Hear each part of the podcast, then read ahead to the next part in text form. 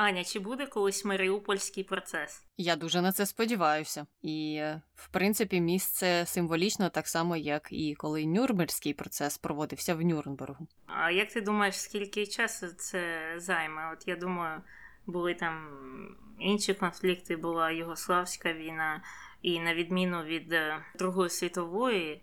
Там же не було такого схожого процесу саме в якомусь там місті. А там це зайняло дуже десятиліття або більше, щоб е, покарати винних фактично.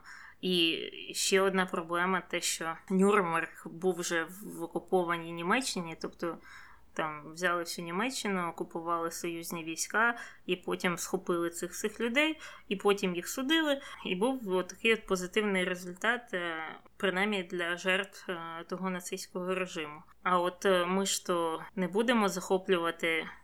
Москву або хоча б Ростов на Дону. Я думаю, як легко або як важко буде виловити всіх цих негідників всіх цих людей, які надавали накази злочинні, взагалі будь-кого причетного е, до цієї справи, навіть тих самих пропагандистів, як ми будемо їх вилучати з Росії без окупації Росії? Ну я сподіваюся, що можливо нам пощастить, і та влада, яка прийде на зміну, тій, яка зараз в Росії, захоче відмінити хоч частину санкцій і якимось чином буде співпрацювати. Це моя головна надія, і якщо вона захоче співпрацювати, то їй необхідно буде першим ділом видати усіх цих злочинців. А якщо ці злочинці захочуть поїхати з Росії десь в інших країнах переховуватися, то там їх знайде міжнародне право, навіть в незалежності від того, де вони там будуть переховуватися. Ну, знаєш, були в історії випадки, коли якогось злочинця зустрічали, потім садили на якийсь літак, і потім він магічним чином з'являвся у тій країні, де його могло дістати міжнародне право. Такі випадки були, їх небагато, але все ж таки прецедент є прецедент. Тому будемо сподіватися, що і без окупації якось вдасться їх всіх відловити. Я дійсно вважаю, що так це не буде зроблено все в один день, але очікування, знаєш, в такій ситуації вони варті того, щоб побачити результат. А результат, я впевнена, буде. Без цього ніяк. Без надій на цей результат дуже важко осягати і рефлексувати з приводу усіх злодіянь, які окупанти вчиняють в Україні. Ну тоді добре, будемо сподіватися на це. А сьогодні не про Маріупольський процес, а про минулий Нюрнбергський.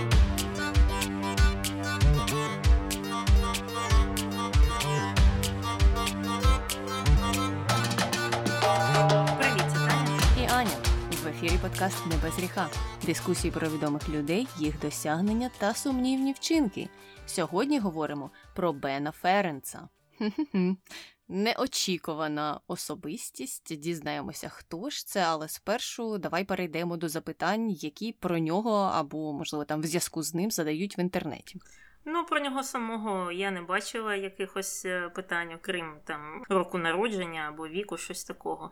Але от е, про його діяльність е, або щось дотичне було багато. І почнемо з такого, як довго проходив Нюрнберзький процес? Ну, основний перший проходив десь приблизно біля року. Він почався дуже швидко, як ти й сказала, в 45-му році, у 46-му закінчився, але потім після цього проходила ще низка малих нюрнберзьких процесів, їх було 12, і вони тривали із 46 до 49-го року.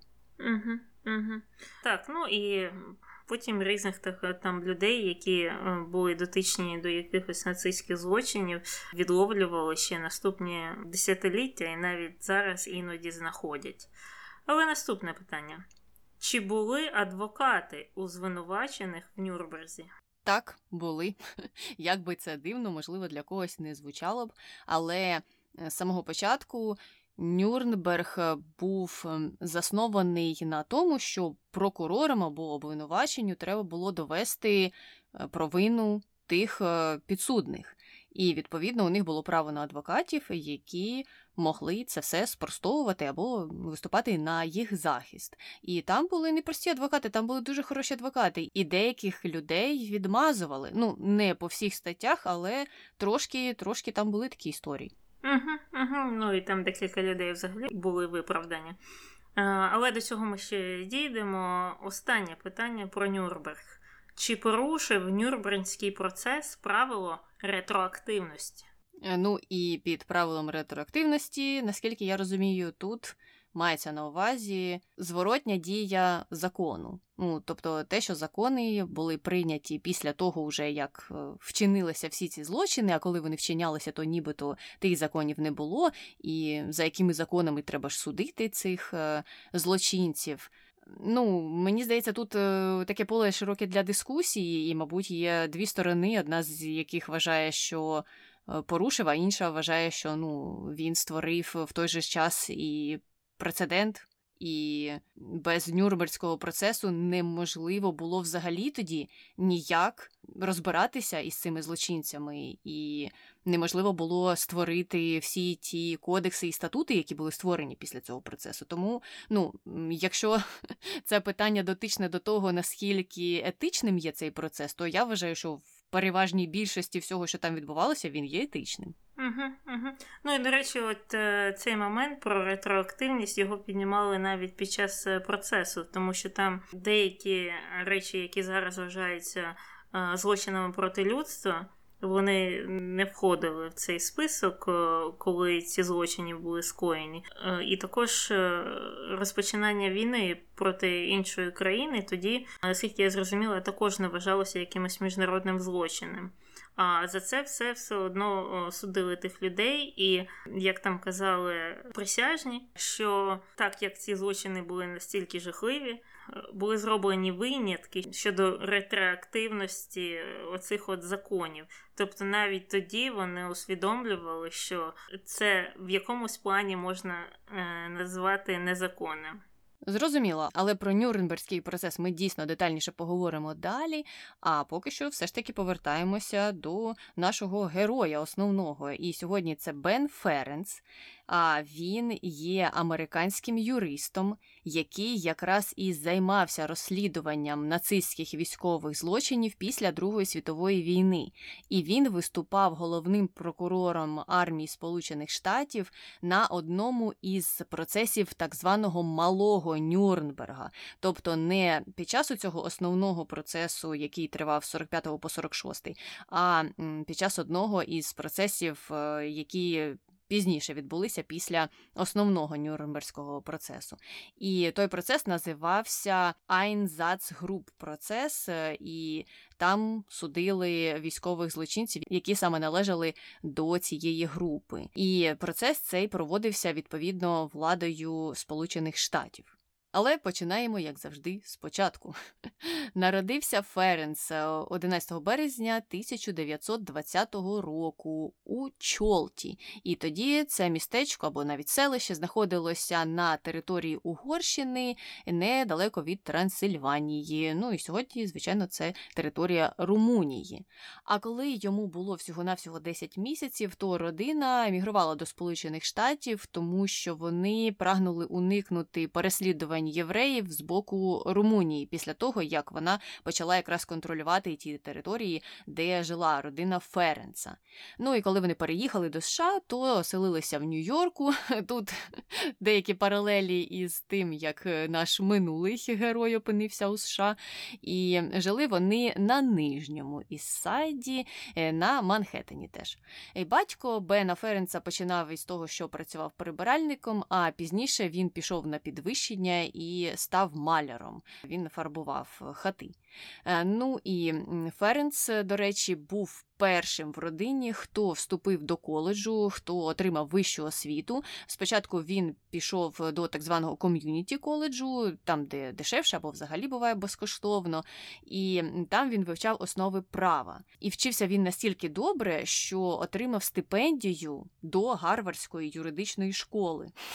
Ну, мені здається, це така величезна заслуга, особливо ну, на той час для емігрантів, для такої родини небагатої, для тих, хто не мав вищої освіти. І ось дитина, е, яка вперше в родині отримала вищу освіту, пішла до Гарварду.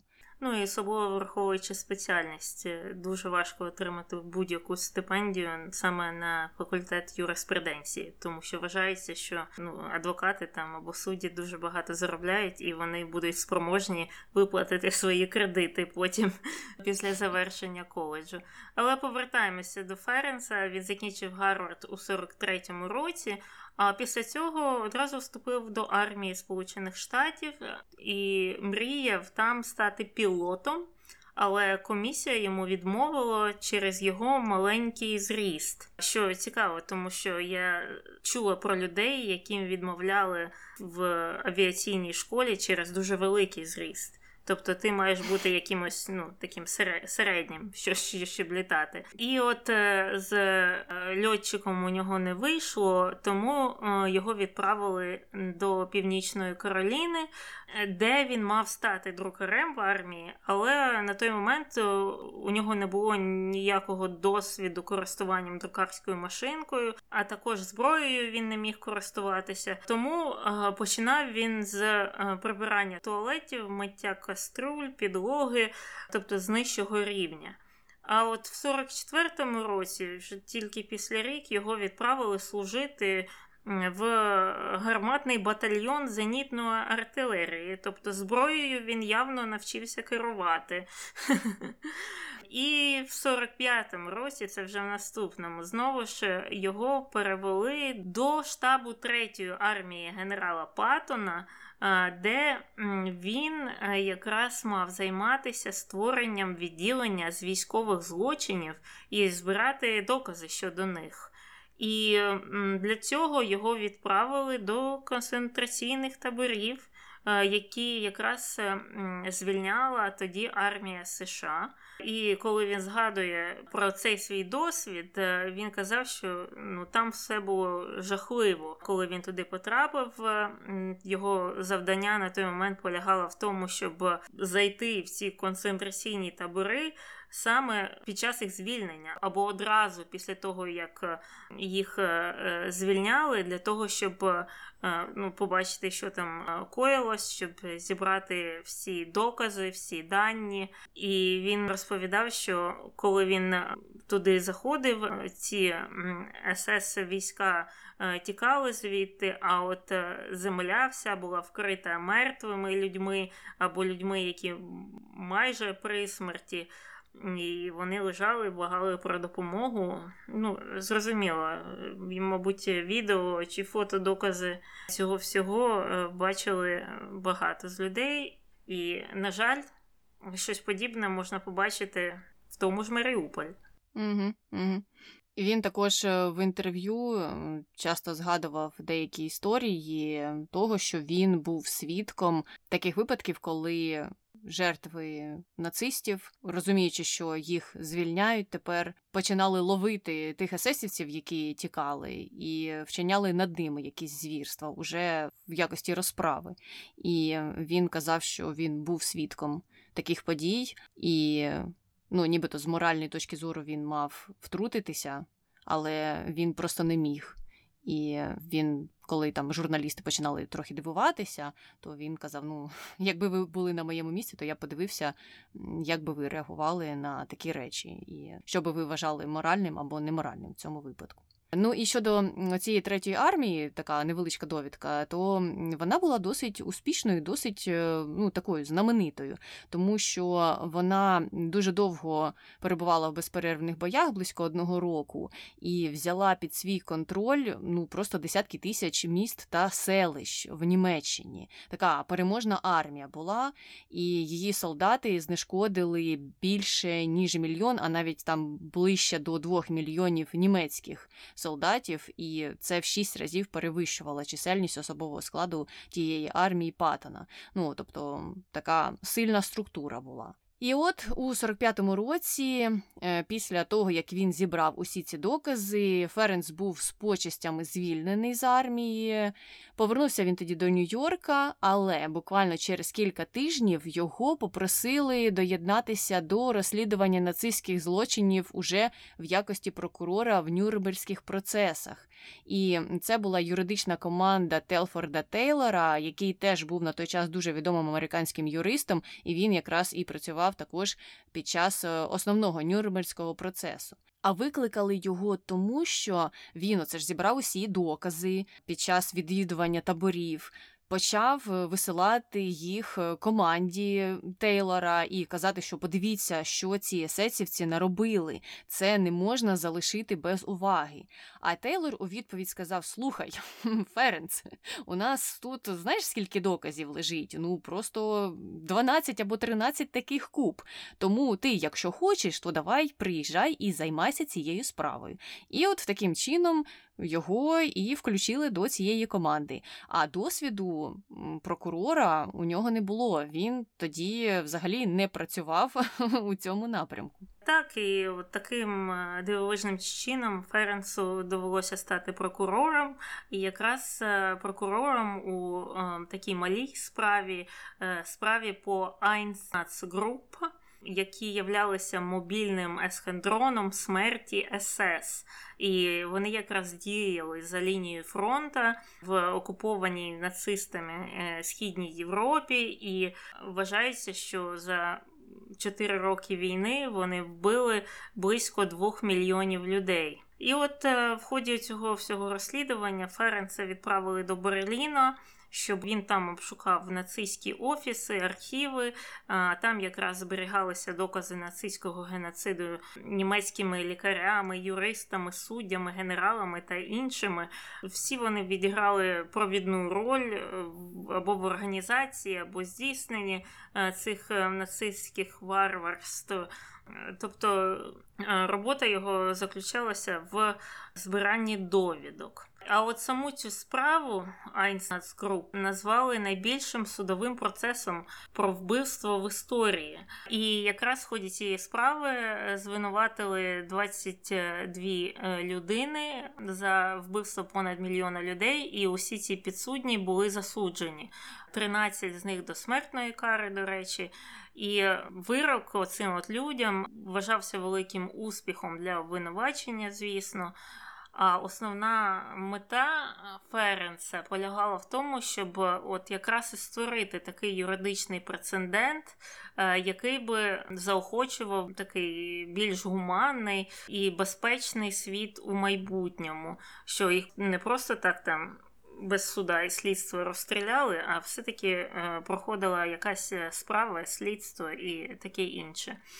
Але в той же час, е, коли він працював над іншими процесами, наприклад, е, він був задіяний у справі проти концерну Флік е, за те, що вони фактично брали в рабство єврейських робітників і примушували їх до важких робіт. Ференс зазначав, що було багато випадків, що ці злочинці бачили себе жертвами а не тих е, євреїв, яких вони поневолили.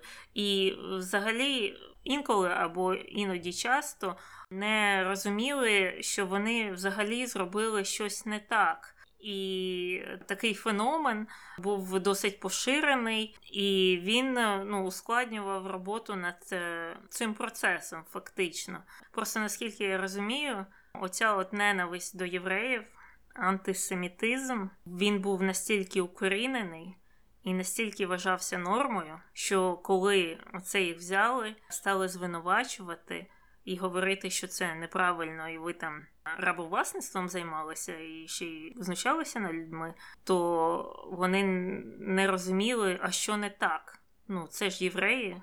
І це, звісно, ну жахливо про це думати, але з іншої сторони було і чорношкіре рабство, і теж вважалося нормальним. І така ж ситуація і тут, і ми можемо провести певну паралель з насильством жінок в Україні, коли е, ці перехоплення деякі слухаєш. Там також складається враження у спілкуванні зі своїми там дружинами чи якимись там друзями, що вони дійсно не бачать проблеми в насильстві, зґвалтуванні. Через те, що вони не вважають цих жінок за рівних для них, або навіть за рівних до російських жінок, або якось так. Принаймні складається таке враження. Угу, угу. Ну і загалом, якщо повертатися до оцих справ, де обвинувачені не вважали себе винними, то багато з них чим перекривалося?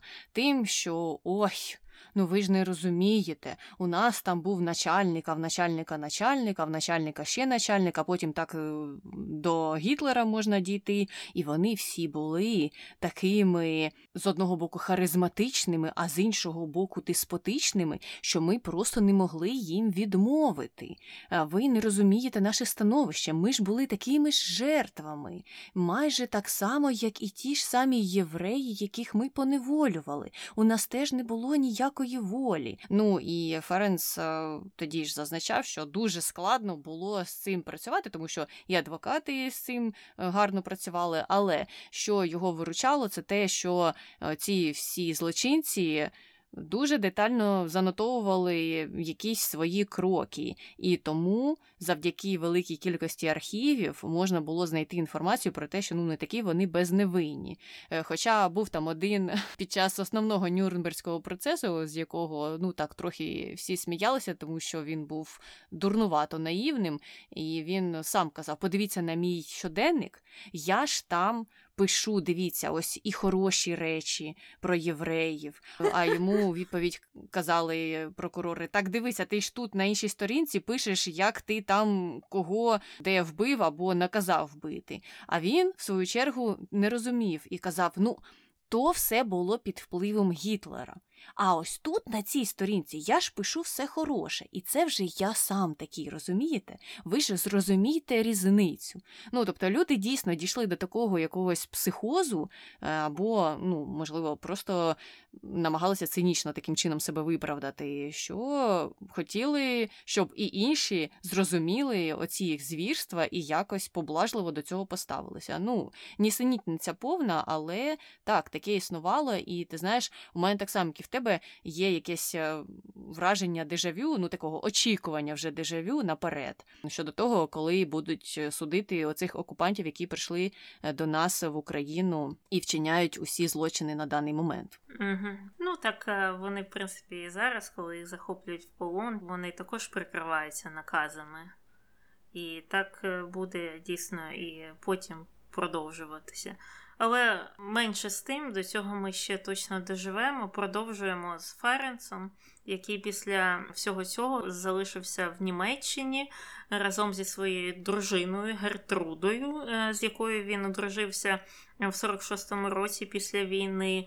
І там він брав участь у створенні програм репарації та реабілітації для жертв переслідувань з боку нацистів а також паралельно брав участь у переговорах, які привели до підписання угоди про репарації між Ізраїлем та Західною Німеччиною. Той, що відбувся у 52-му році, і також він брав участь у підписанні першого німецького закону про реституцію у 53-му році.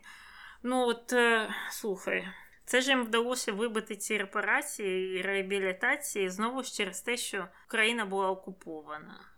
У них взагалі не було ніякого контролю, ніякої влади. Взагалі, Німеччина тоді ну, стояла на колінах, нічого не змогла зробити, і в принципі з них можна було вибити все.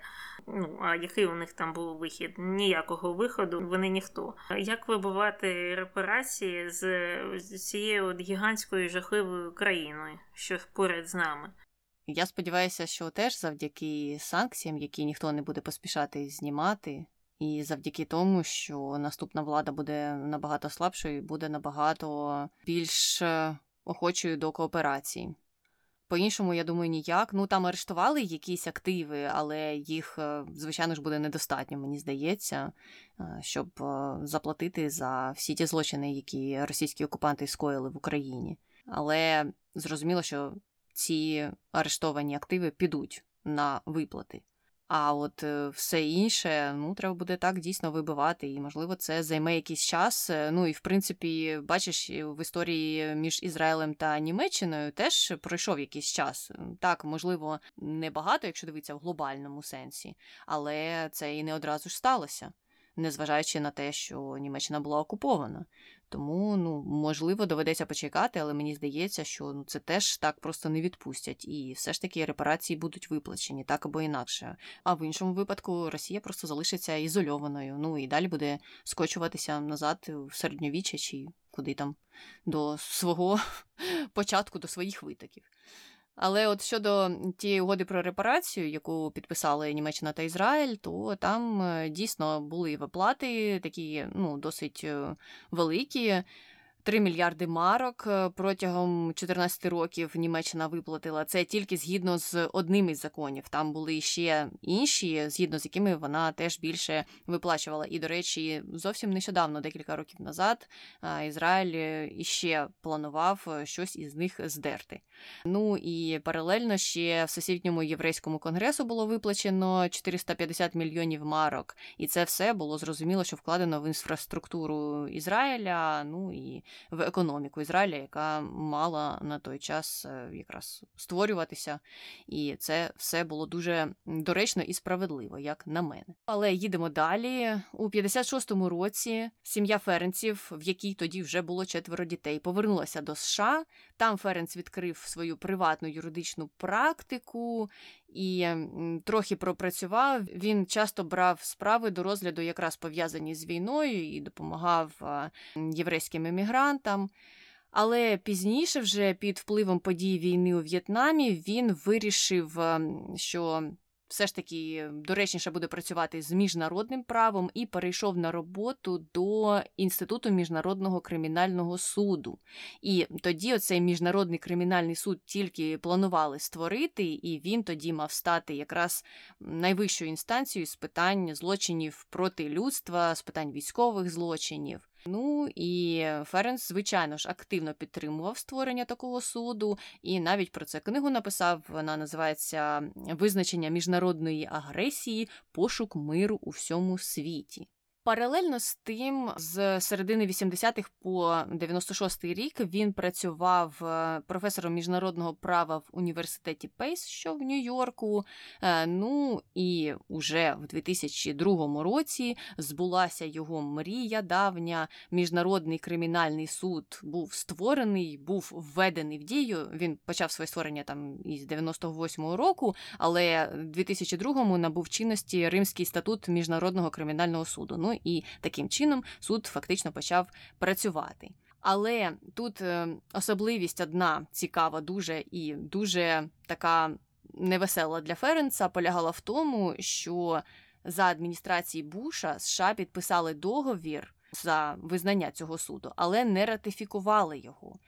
І крім того, Ця адміністрація укладала багато двосторонніх угод із іншими державами, які б виключали те, що громадяни США будуть коли-небудь притягнені до міжнародного кримінального суду. Тобто, фактично, США виступає проти того, щоб е, її громадяни були притягнуті до справ, і відповідно вона не є повноцінним членом цієї організації. Ну тому що якщо якщо ти підтримуєш цю організацію, то значить е, ти підтримуєш те, що і твої громадяни можуть бути притягнуті у разі скоєння злочинів е, до неї. А США тут е, займає таку дуже хитру позицію. І Ференцу це дуже не подобалося. Він виступав проти таких домовленостей і хотів, щоб США приєдналися до міжнародного кримінального суду, тому що він вважав, що це право, цей міжнародний закон має однаково застосовуватися до всіх, а не до одного так, до іншого по-іншому. Ну і що, в принципі, є справедливим. Ну і він взагалі вважав, що який би не був е, злочинець, військовий, жахливий, і як би там на місці десь комусь не хотілося б його знешкодити, це робити не можна.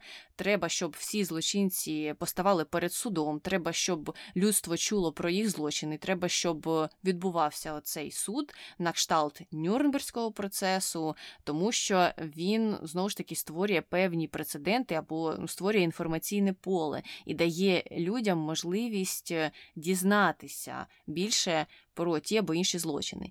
І в зв'язку з цим він досить е, жорстку опозиційну позицію займав щодо того, як е, закінчилося життя Саддама Хусейна, того ж Бін Ладена. Він вважав, що вони мають постати перед судом. І в той же час він пропонував судити, наприклад, не лише Саддама Хусейна, а й Джорджа Буша, тому що війну в Іраку розпочали США без дозволу Ради безпеки ООН. Ну і в принципі він вважав те, що ведення війни це такий найвищий злочин проти людства, і тих, хто розпочинає війни, треба теж карати незалежно від терміну давності. І у зв'язку з цим е, якраз постає питання про ту війну, яку Росія розпочала проти України. І тут Ференц, звичайно ж, виступає на боці України, як і всі адекватні люди, і він дуже жорстко осудив е, російську інвазію і сказав, що Путін має бути за ґратами за свої військові злочини, і також підтримав створення міжнародного трибуналу типу Нюрнберга, щоб судити керівництво Російської Федерації за всі злочини і за розпочинання незаконної війни. Він так прямолінійно досить висловлювався.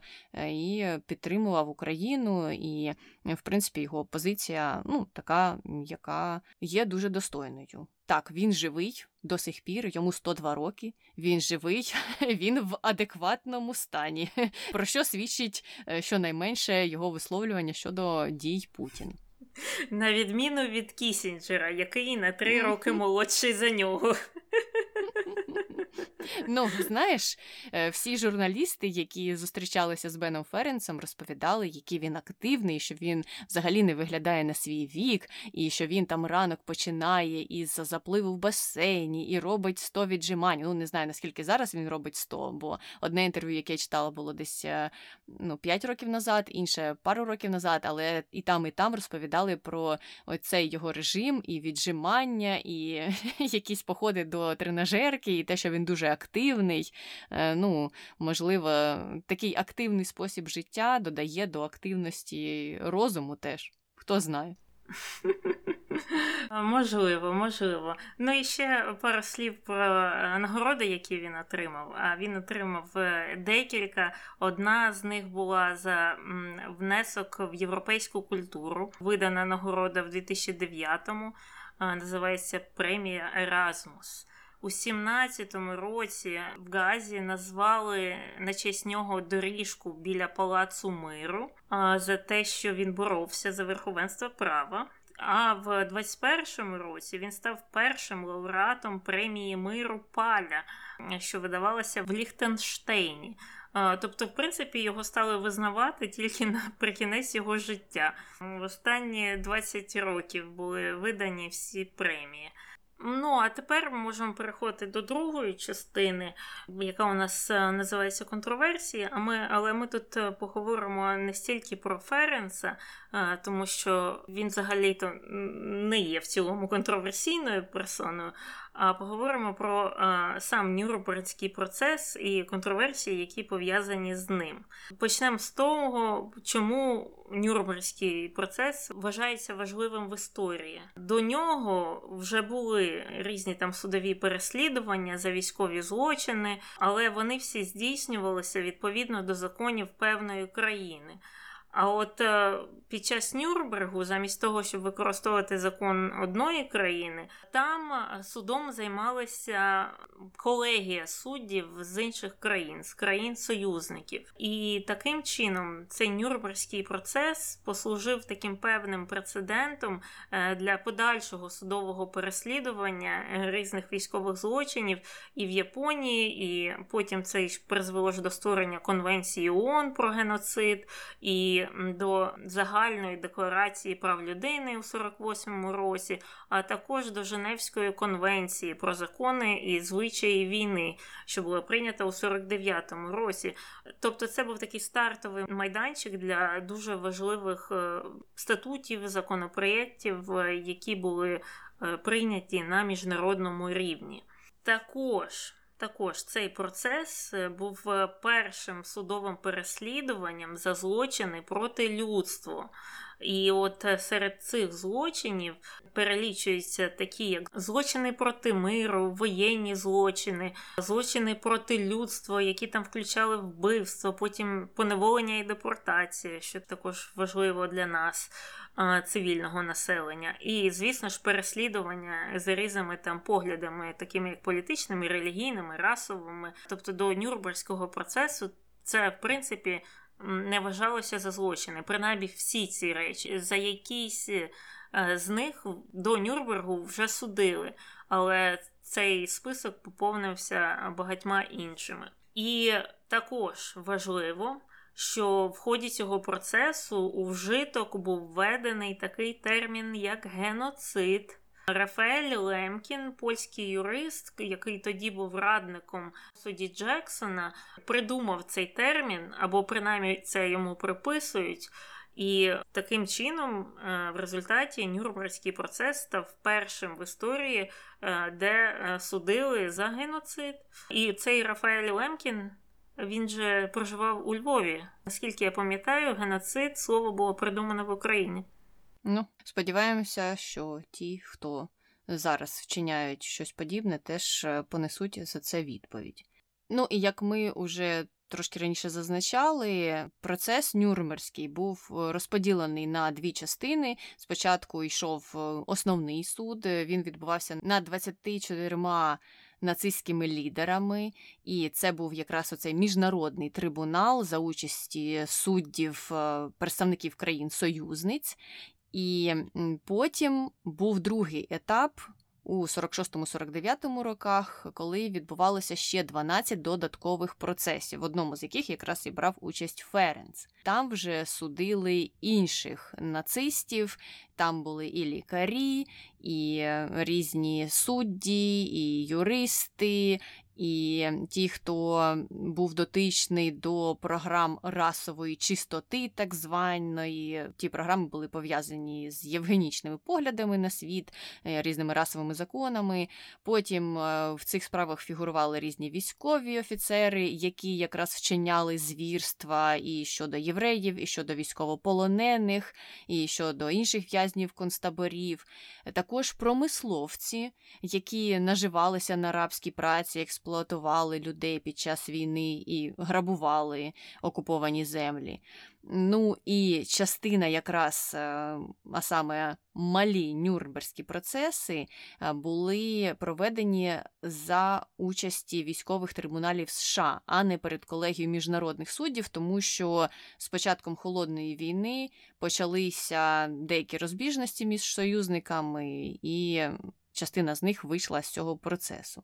Але, тим не менш, в цілому вони були дуже важливими, і, як е, Таня вже сказала, призвели до створення різних інших законів, е, які мали значення для майбутніх інцидентів. І були, звичайно, вони спрямовані на те, щоб нічого такого подібного не повторилося, але всі розуміли, що так або інакше війни не уникнути, і тому працювали над створенням законодавчої бази і того, як можна регулювати подібні речі. Так, але поміж е, цього позитиву, е, який е, стосується Нюрнбергу, є і певна критика. Цей процес звинувачували в тому, що цей процес був не настільки нейтральним, як комусь може здаватися, а більш схожий на так зване правосуддя переможця. І ці звинувачення висували не тільки німці, ті люди, яких засуджували, а й деякі американські і британські експерти того часу. Е, вважали, що це була така певна юридична пародія. Справа в тому, що, по-перше, судді і прокурори в тому суді не були нейтральними в тому плані, що вони не складалися з якоїсь там відбірки суддів з різних країн світу. Це все були судді з країн-переможниць. І це призводило до певних е, проблем, можна так сказати. Наприклад, радянський прокурор, він коли там висував свої звинувачення, посилався на пакт Гітлера Сталіна як доказ агресії Німеччини проти Польщі. І е, був також випадок, коли радянський суддя, який мав дуже там е, такий довгий послужний список з сталінських розправ, там приймав е, участь в цих нелегальних справах, які засуджували людей до страт, людей невинних. Він намагався переконати колег по суду в тому, що різанина польських офіцерів в Катині. Е, це була справа рук німецьких е, е, військових злочинців. Хоча, як відомо, в Катині ці офіцери були розстріляні саме радянськими військами. І добре, що тоді колеги по суду на це не повелися. Так, ну і ще контроверсії, які стосувалися якраз ем, того суду, який ведуть переможці над переможеними, і що переможців нібито не судять, е, якраз е, були пов'язані не тільки із е, радянськими представниками, а й з представниками інших країн-союзниць. Наприклад, Лондонська хартія. Яка заснувала цей трибунал, якраз і обмежувала його повноваження щодо тих воєнних злочинів, які вчинялися державами і союзниками нацистів. А от ті злочини, які вчинялися е, іншою стороною, не е, розбиралися, не засуджувалися. І також цей трибунал застосовував е, принцип, який звучав як ту квоке, і перекладався як ви теж. І що малося на увазі? Якась незаконна дія могла бути виправдана, якщо інша сторона її також вчиняла. Тобто такий трохи вотебаутизм виходить, що так. Ага, а ми знаємо, що ви оце зробили, тому е, ми не винні.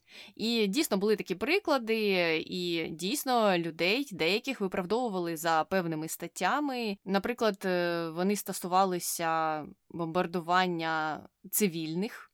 Таке відбувалося з двох сторін. І коли про це дізналися, коли дізналися про те, що, наприклад, е, морські сили США проводили е, кампанію проти японців, е, то відповідні звинувачення проти, наприклад, адмірала, якого звали Карл Деніц, були зняті. Також були випадки, коли дізнавалися, що, наприклад, американці не допомагали японським військовим врятуватися після бомбардувань на американсько-японському фронті. Тобто, наприклад, е, кораблі американські обстрілювали японські, там усі якось намагалися рятуватися, а американці ніяк їм не допомагали. Хоча ті, хто вже намагалися рятуватися, могли б вважатися військовополоненими і за статутами, якими б які там на той час не працювали інші військові, з іншої сторони, мали б їх е, врятувати. Так от, е, під час Нюрнберга дізналися, що американці. Такого не робили. Ну, тобто були випадки, коли вони ну, просто спостерігали за тим, як е, ті собі не могли врятуватися і потопали у морі.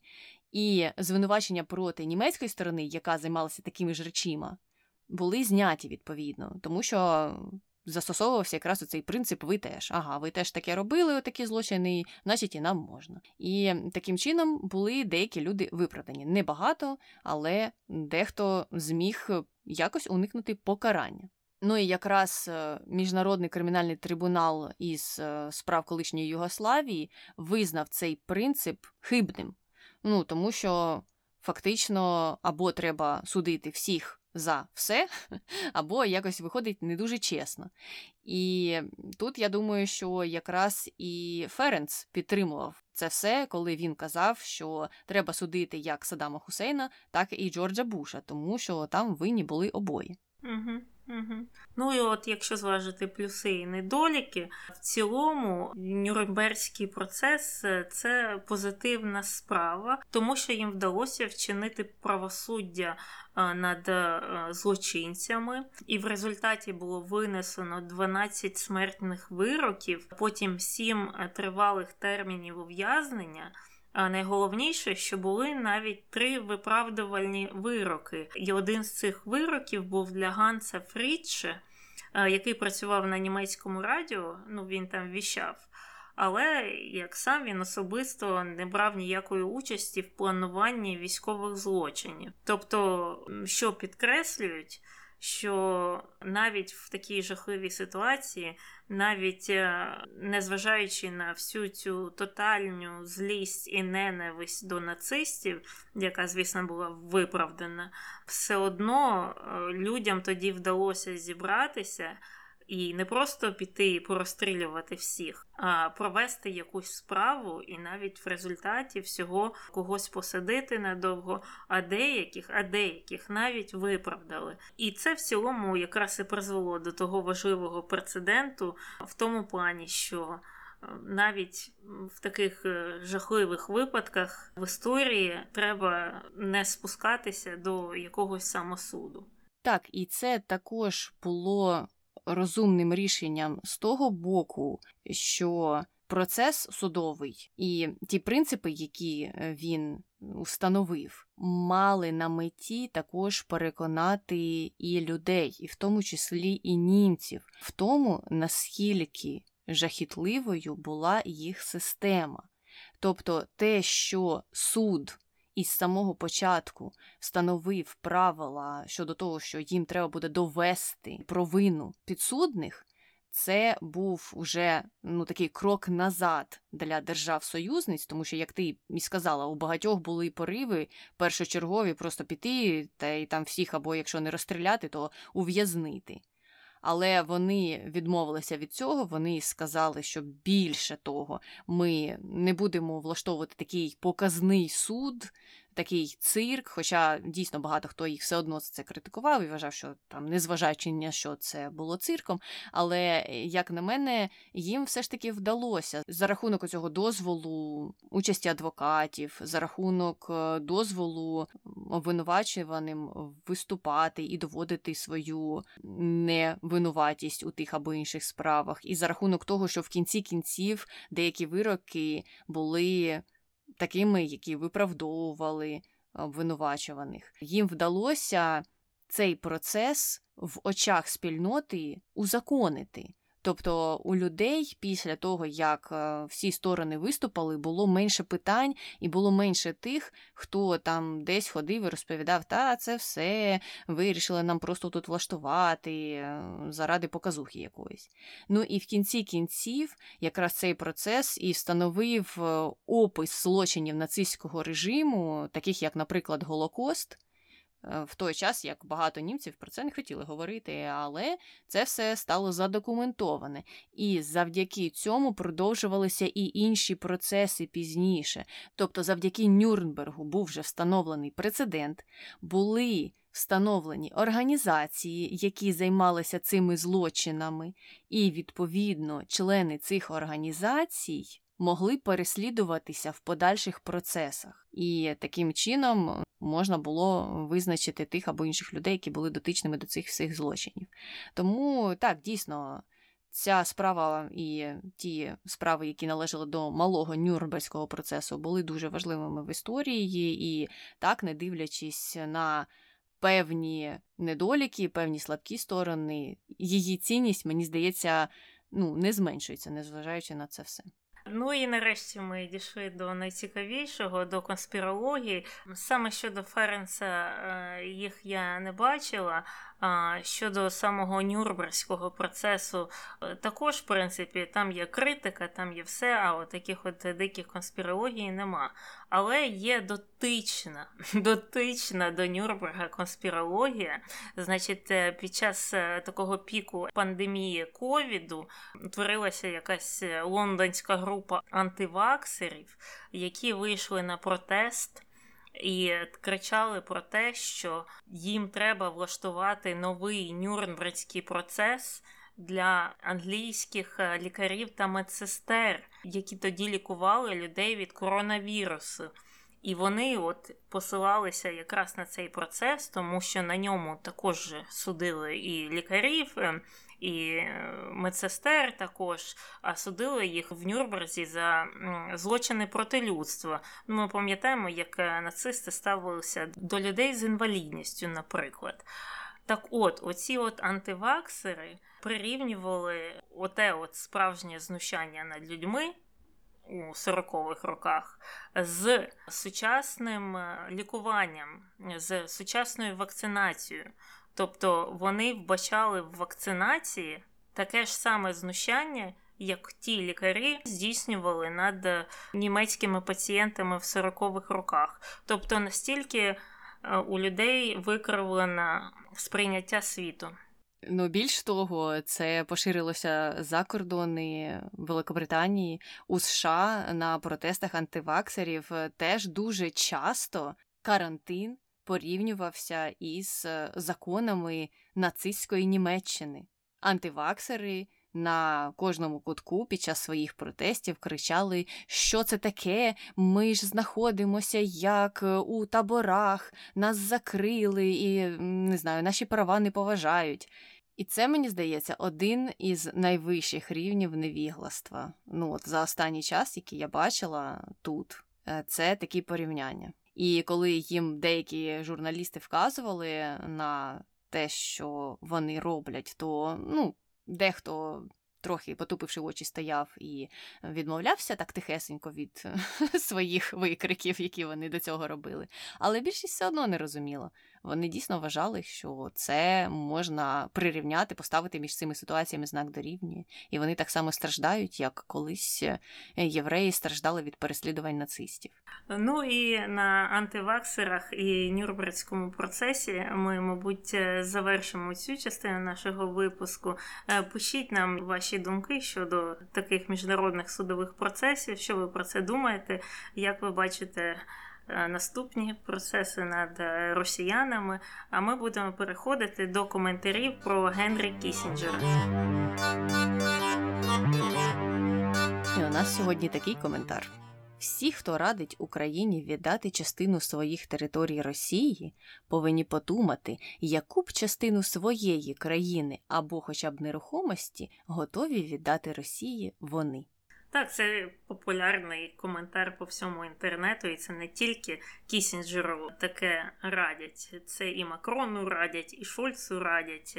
Там я бачила сьогодні, що обмінювали вже Нормандію на Крим.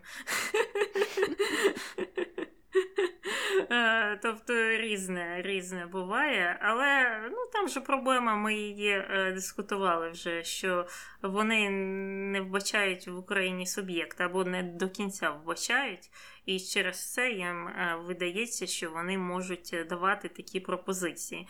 Якщо б вони бачили в Україні суб'єкта, їм би і в голову не прийшли такі ідеї. Ну а щодо Макрона, я не знаю в чому його проблема. Він любить, е, мабуть, чути голос Путіна е, часто. Він йому подобається, він з ним спілкується. Причому, що там було ж злито, е, спочатку ж казали, що типу, начебто, це він йому дзвонить. Путіну, слухай, за проханням Зеленського. Це Зеленський попрохав, типу, Макрона дзвонить Путіну так часто. А потім е, правда вилилася назовні. Насправді він його не прохав йому дзвонити, але він як і не забороняв. Він йому сказав: що слухай, якщо хочеш дзвонити, якщо ти думаєш, що з цього може вийти якийсь результат, дзвони. Але я відверто не думаю, що це до чогось призведе, тому що Росія розуміє тільки силу. Ну, в принципі, це здавалося би, має бути зрозумілим кожному, окрім Макрона. Ну так, е, щось у нього там не спрацьовує. Але я думаю, про Макрона ми ще колись поговоримо. А от е, щодо Кісінджера і щодо тих, е, хто там хоче щось віддавати, мені здається, крім ем, такого сентименту про те, що там вони повинні подумати, яку б частину віддали, е, варто їм ще показувати те, що говорять на офіційних російських телеканалах. І є багато насправді журналістів, які займаються дослідженням таких тем і публікують різні уривки з передач. Так, от там може набратися дуже гарна колекція із уривків про те, які землі росіяни хочуть е, сцапати. Там є і про Флориду, і про Аляску, і про е, країни Балтії. Ну, не те, щоб країнам Балтії треба було щось доводити, вони і так все прекрасно знають, і вони нас підтримують дуже добре. Але там знайдеться і про Італію, і про Британію якісь погрози, і про Францію. Тому їм усім можна це все показати, щоб вони розуміли, що знаєте, не тільки України це все стосується. І є вже ж один прецедент, коли до одного американського сенатора дійшла інформація про те, що там е, його хочуть е, чи то десь схопити, чи щось е, коротше з ним зробити. Погрожували якось йому на російському телебаченні, і він е, так набундючився, так почав розповідати про те, що ви тільки спробуйте, і ви побачите всю силу американської армії. Вам це все так просто з рук не зійде. Ну, коротше кажучи, коли до людини доходить інформація про те, що їй е, може щось загрожувати, або там її територія може щось загрожувати, то трохи риторика змінюється, ніж коли мова йде про якусь там незрозумілу країну, яка навіть і суб'єктності немає на погляд до цих от всіх макронів, кісінджерів і е, інших з ними. Тому до тих коментарів треба ще оце все додати, ці докази з російського телебачення, можливо, хоч трохи до когось щось дійде, але я і на це великих надій не покладаю. Тому їдемо далі до хрінометра. Що ти Таня ставиш Генрі Кісінджеру? Генрі Кісінджер отримує стільки ж, скільки і Пол Манафорт, тому що у них була, ну, можна сказати, схожа роль. Один виправдовував там по всіх країнах е, різних диктаторів злочинців, а цей е, допомагав в багатьом також по всьому світу, на всіх майже континентах, е, був дотичний до мільйонів жертв. Його деякі навіть називають також воєнним злочинцем, з чим також можна погодитись, тому він отримує дев'ятку. Я також із цим погоджуюся і ставлю йому дев'ятку за всі його жахливі злочини. Ну і за те, що він зараз продовжує штовхати оці наративи реалполітік, які нікому в сучасному світі взагалі не потрібні. А якщо ви хочете щось нам написати про Генрі Кісінджера, про Бена Ференса, про будь-кого, про кого ми говоримо в наших випусках, то обов'язково зробіть це. Пишіть нам на пошту podcast.nbg pesik.gmail.com. Також можете залишати коментарі, наприклад, на Патреоні, під нашими випусками на Ютубі також. Ну і загалом слухати нас можна як на Ютубі, так і на платформах, які транслюють подкасти. І там, до речі, є наші новинні випуски, які ми також випускаємо раз на тиждень. А от на Ютубі у нас тільки випуски про відомих персоналій. Тому, якщо хочете отримати повноцінний досвід, слухайте на платформах. Ну і також розповідайте про нас своїм друзям та знайомим, всім, хто цікавиться подкастами, і не забувайте залишати відгуки. Це можна зробити, наприклад, на Apple подкастах. Завжди любимо читати ваші приємні слова, завжди вдячні всім, і також вдячні тим, хто коментує на Ютубі. Звичайно, не тролям, а тим, хто є реальними людьми і залишає нам гарні добрі слова подяки. Дякуємо вам за ваші відгуки. Ну і на цьому я думаю, все. З вами була Таня і Аня. Слава Україні! Героям слава! Ой, боже, подивилась. Менше Так ми гикали, так ми гикали. Такий саспенс хотіла влаштувати. Окей.